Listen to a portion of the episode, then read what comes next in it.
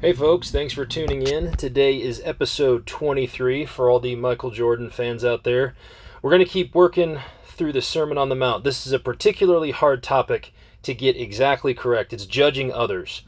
So, you know, I hate to keep saying this, it's another common thing mistaught, misinterpreted, and misrepresented. So, I want to go through this with a fine tooth comb to make sure we really pin down what judgment is, but also how people perceive judgment in relationship to not only the verses we're going to go over, but other verses in Scripture. So, again, we have to understand the entire section. We can't just cherry pick verses, and we have to use Scripture to interpret Scripture. So, we'll try to get a grip on exactly what we're supposed to judge and avoid judging, because we have to look at both things, right? What is right judgment, and what kind of judgment should we avoid? So, let's dive into today's lesson and try to get a full understanding on this whole judgment thing.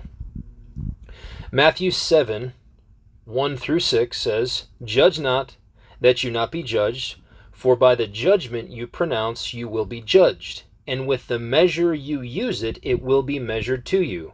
Why do you see the speck in your brother's eye, but don't notice the log? I'm sorry. You don't notice the log in your own eye. Or how can you say to your brother, Let me take that speck out of your eye?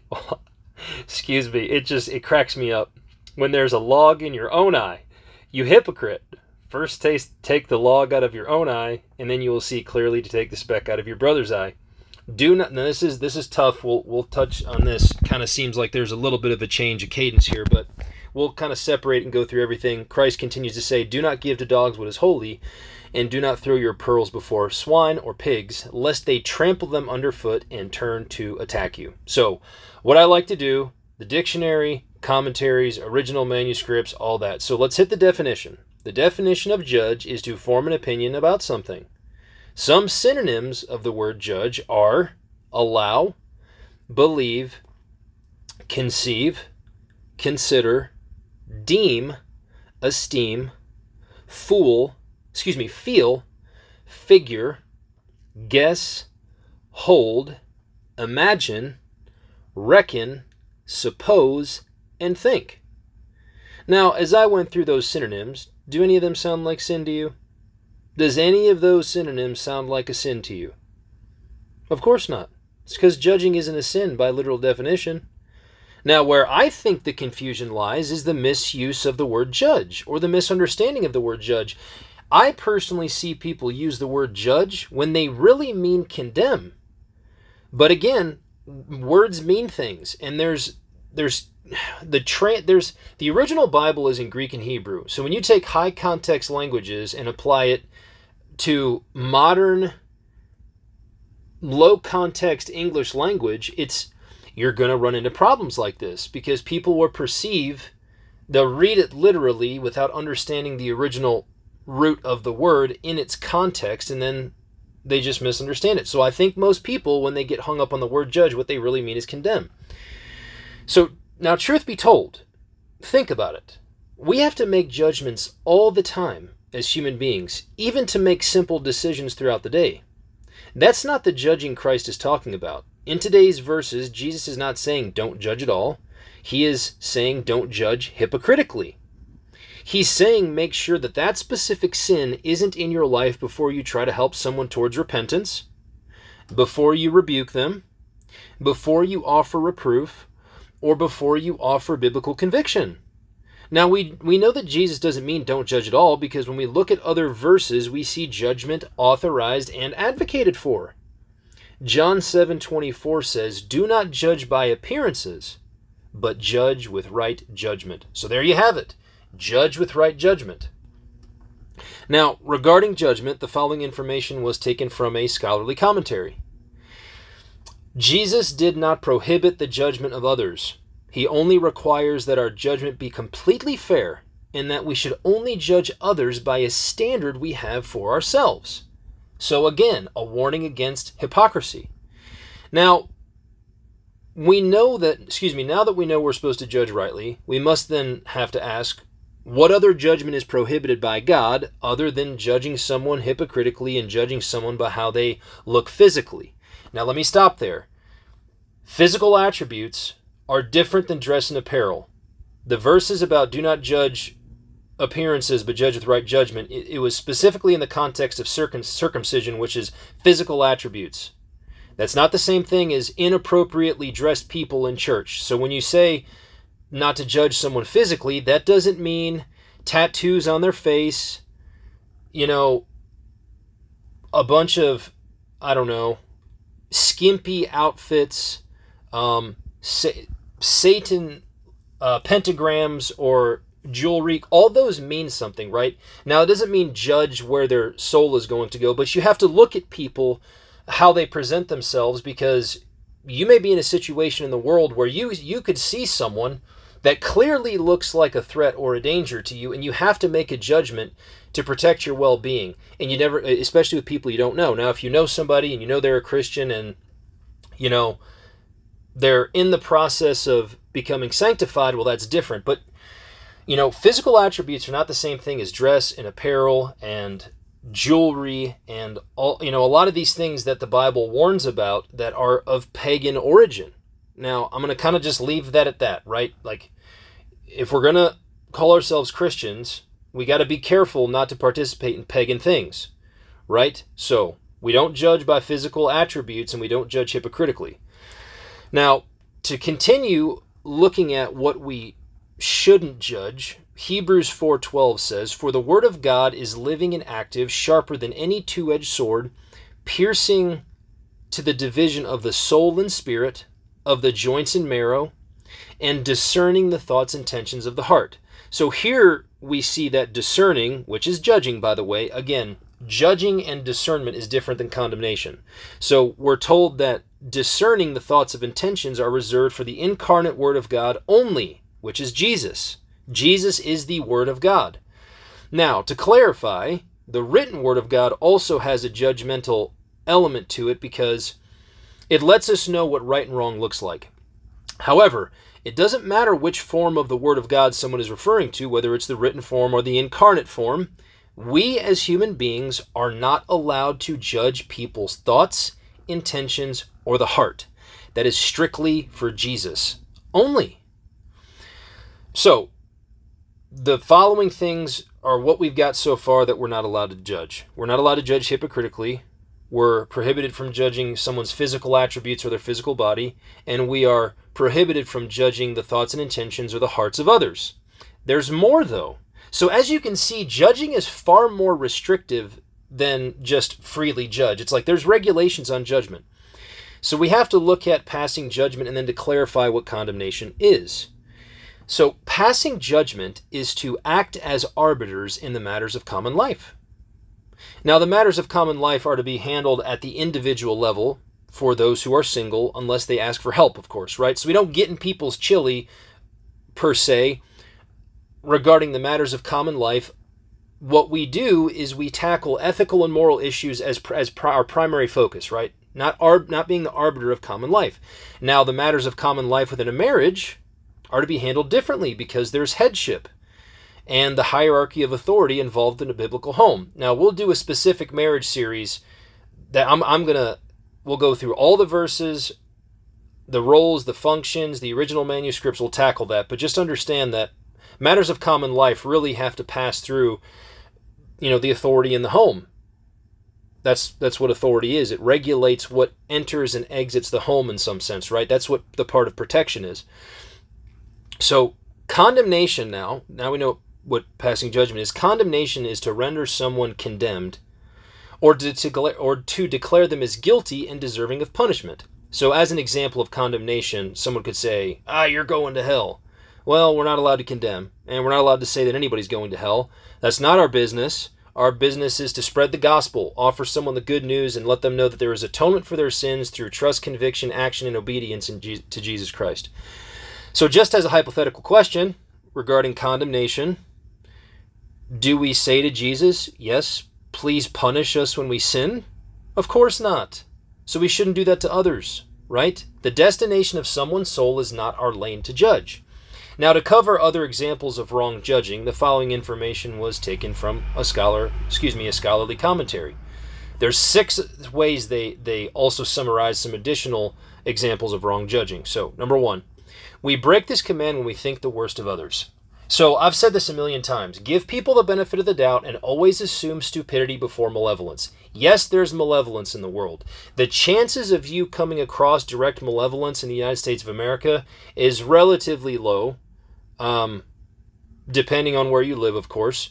So if we're in conflict with someone, don't just jump straight to malevolence. Like, assume this person must be misunderstanding something. So, if we're going to assume anything, assume the benefit of the doubt. Assume that they're ignorant rather than malevolent. Number two, we break this command when we only speak others of their faults. So you have to balance, right? Like, yes, everybody's got faults. And yes, we should all strengthen each other. And ideally, where I'm strong at is where someone else could be weak at. So I'm going to help them where they're weak at by my strength, but they're going to be stronger in something than and it could be something I'm weak at. So then they can help me with their strength to help with my weakness. So the idea within the Christian community is yes, pay attention to each other's faults, but the faults aren't the primary, right? I need you have to look at someone through their strengths and their weaknesses, and that's part of what judging rightly is. You have to look at things with an even mind, without resentment, right? Even in lieu of people making mistakes and sinning against us, no resentment or we're not going to be forgiven. That's just what Jesus says. Number three, we break this command when we judge an entire life only by its worst moments. So there are times, uh, there's a psychologist, he's a brilliant guy. Everybody saw his spiritual journey unfold online and they've judged him for it, probably more harshly than necessary. But he says there are moments in life where people will take a trip into the underworld. Now, from an Old Testament standpoint, that was Jonah and the whale. It was a trip to Sheol. It was a place of distress and suffering. It wasn't literally hell.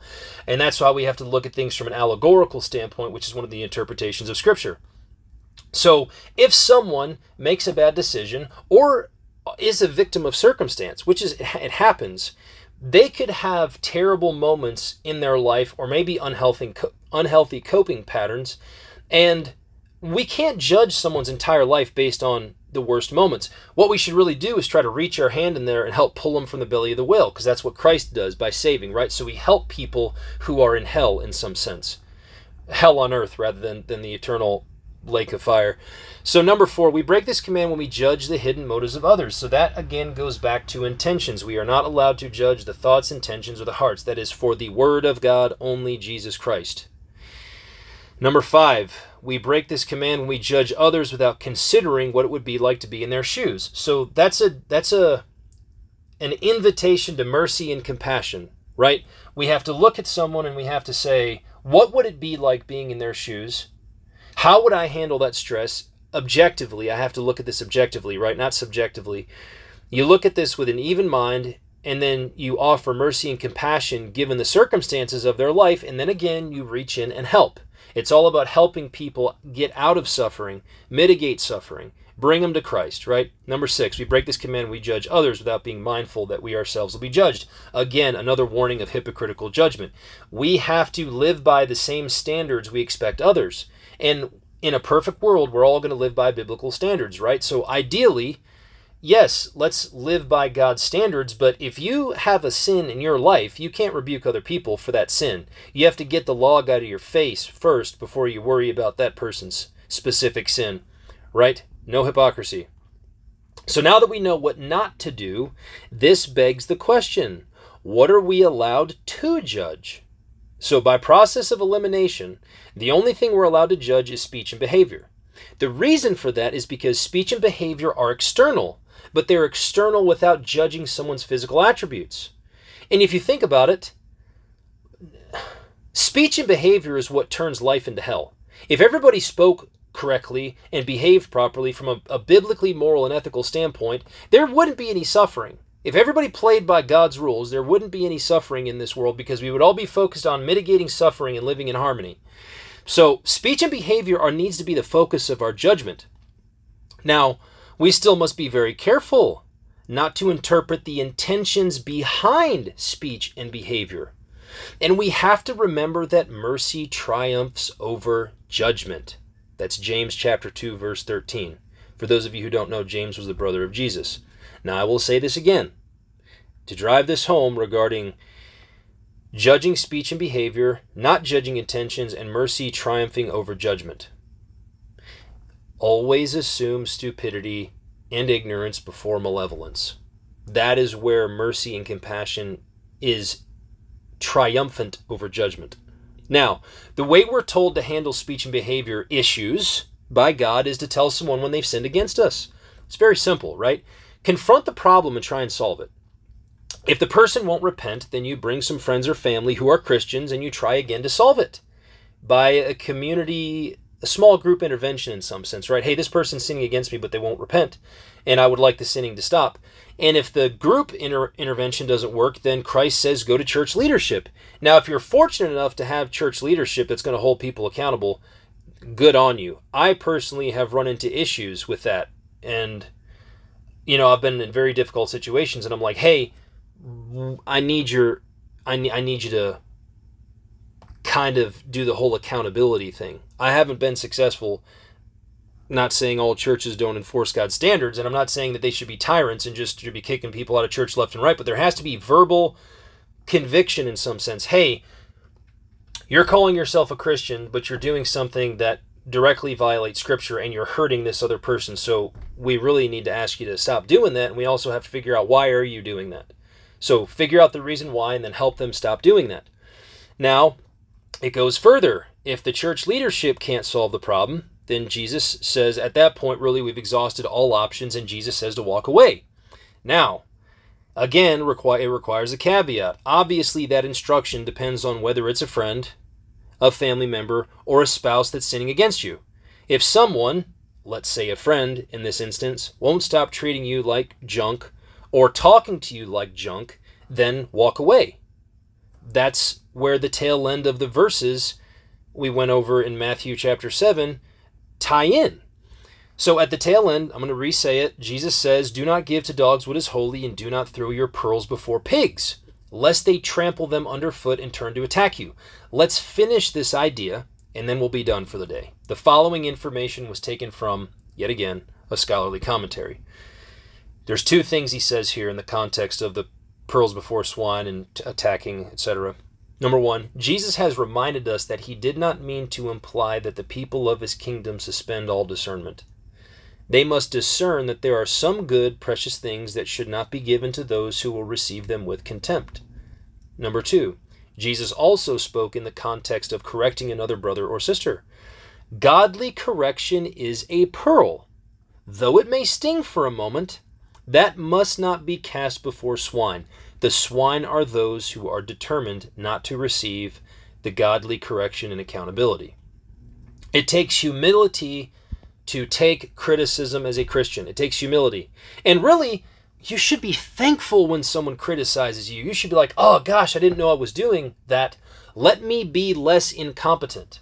You know, but again, we're human beings. Pride gets in there and we're like, oh man, you know, we get all bent out of shape because of our pride. But it's really, it's like, hey, you're sinning against me here's what the Bible says. Please stop doing that. Be like, oh gosh, man, if we love each other like we're supposed to, we're going to say, oh gosh, I'm so sorry. I had a bad day.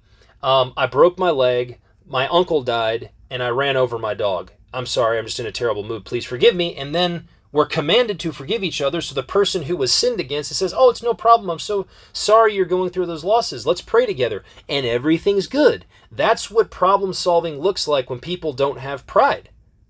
Right? So, we need the accountability in the church body. We need it. We need it. We need it. It helps all of us get better and stay on track, right? Without accountability, without laws, without rules, without order, what is it? It's chaos. We need law and order. Biblical rules are the best rules to go by, period. Period. And they're not unreasonable. And it focuses on morals and ethics primarily. So, let's close the day with a short summary 10 short summaries about judging others. Number one, don't judge hypocrit- hypocritically. Take the log out of your face first. Or I should say, we, it's better to use that, to speak that way. We don't need to judge hypocritically, and we need to take the log out of our face before we worry about the speck in our brother's eye, right? So the sin can't be present in our life if we're going to help someone towards repentance. Number two, don't judge physically. And it's someone's physical attributes, don't make them good or bad, right? So that's not the focus. And the context, again, of those verses was circumcision. Number three, we aren't supposed to judge or assume thoughts. Number four, we are not supposed to judge or assume intentions. Number five, we are not supposed to judge or assume the heart. Number six, don't pass judgment by acting as arbiters in matters of common life for others. And we must remember that headship in a biblical home means to be the overseer of all matters in life that don't that doesn't really apply here or would violate other scripture, right? So being the arbiter or discerning between the matters of life is the responsibility of the head of the home, right? He's got to discern what goes on to make sure it's honorable and godly. So, regarding passing judgment, we're not supposed to act as arbiters in matters of common life for others who are, let's say, friends, family members, etc. Or it's, it's it would be church body advice, right? Members of the church, etc. Number seven, don't condemn. Only Jesus decides who goes to hell and who gets the punishment laid out in Luke chapter 12, verse 47 and 48. When we, again, just to clarify, when we sin, against God, do we say, Yes, God, please punish me? No, of course not. So we shouldn't condemn others because we don't want to be condemned, right? Mercy triumphs over judgment. Number eight. Don't continue to offer your speech to people who treat it with contempt. And that's a brutal thing. That's the whole pearls before swine thing, right? Like if someone's if you're offering your speech and someone's treating it with contempt, just pull back. Just pull back. Number 9. Godly correction is a pearl. Though it may sting for a moment, that must not be cast before swine, those who are determined not to receive it. That goes back to your speech, right? So this the pearls before swine doesn't necessarily have to be godly correction, though godly correction falls under that. It's it's not only your speech in general, but it's also godly accountability and correction. If anybody's treating either of those things with contempt, pull back. And I know I said this um, a couple seconds ago, but I'm going to finish it with this idea again. Mercy triumphs over judgment. And I'll offer a little bit of an expansive, um, I'll expand on it briefly. Justice is a judgment. In order for justice to be served, there has to be a judgment. So if you hypothetically cut Christ, the judge, in half, you've got half mercy and half justice. So the side of us and human beings have that too. Some, you know, I think I think personally, this is my own opinion. I think men are tilted towards justice and I think women are tilted towards mercy. So if you look at like the perfect marriage really represents Christ. It's the balance of judgment and mercy, let's say. But for mercy to triumph over judgment, what that means is you're you're choosing grace and compassion as your primary course of action rather than making sure justice is served. So justice is kind of tempered by mercy, right? Because without mercy, judgment can be and justice can it can break people. So, I know that was a lot of information today, but this is one of those things where you have to hit it just exactly right. You got to go through it piece by piece just right because if not, You'll start judging things you're not supposed to judge or not judging the things you should be judging. So I hope this was helpful for everyone. I hope everyone has a great day. Fight the good fight. God bless.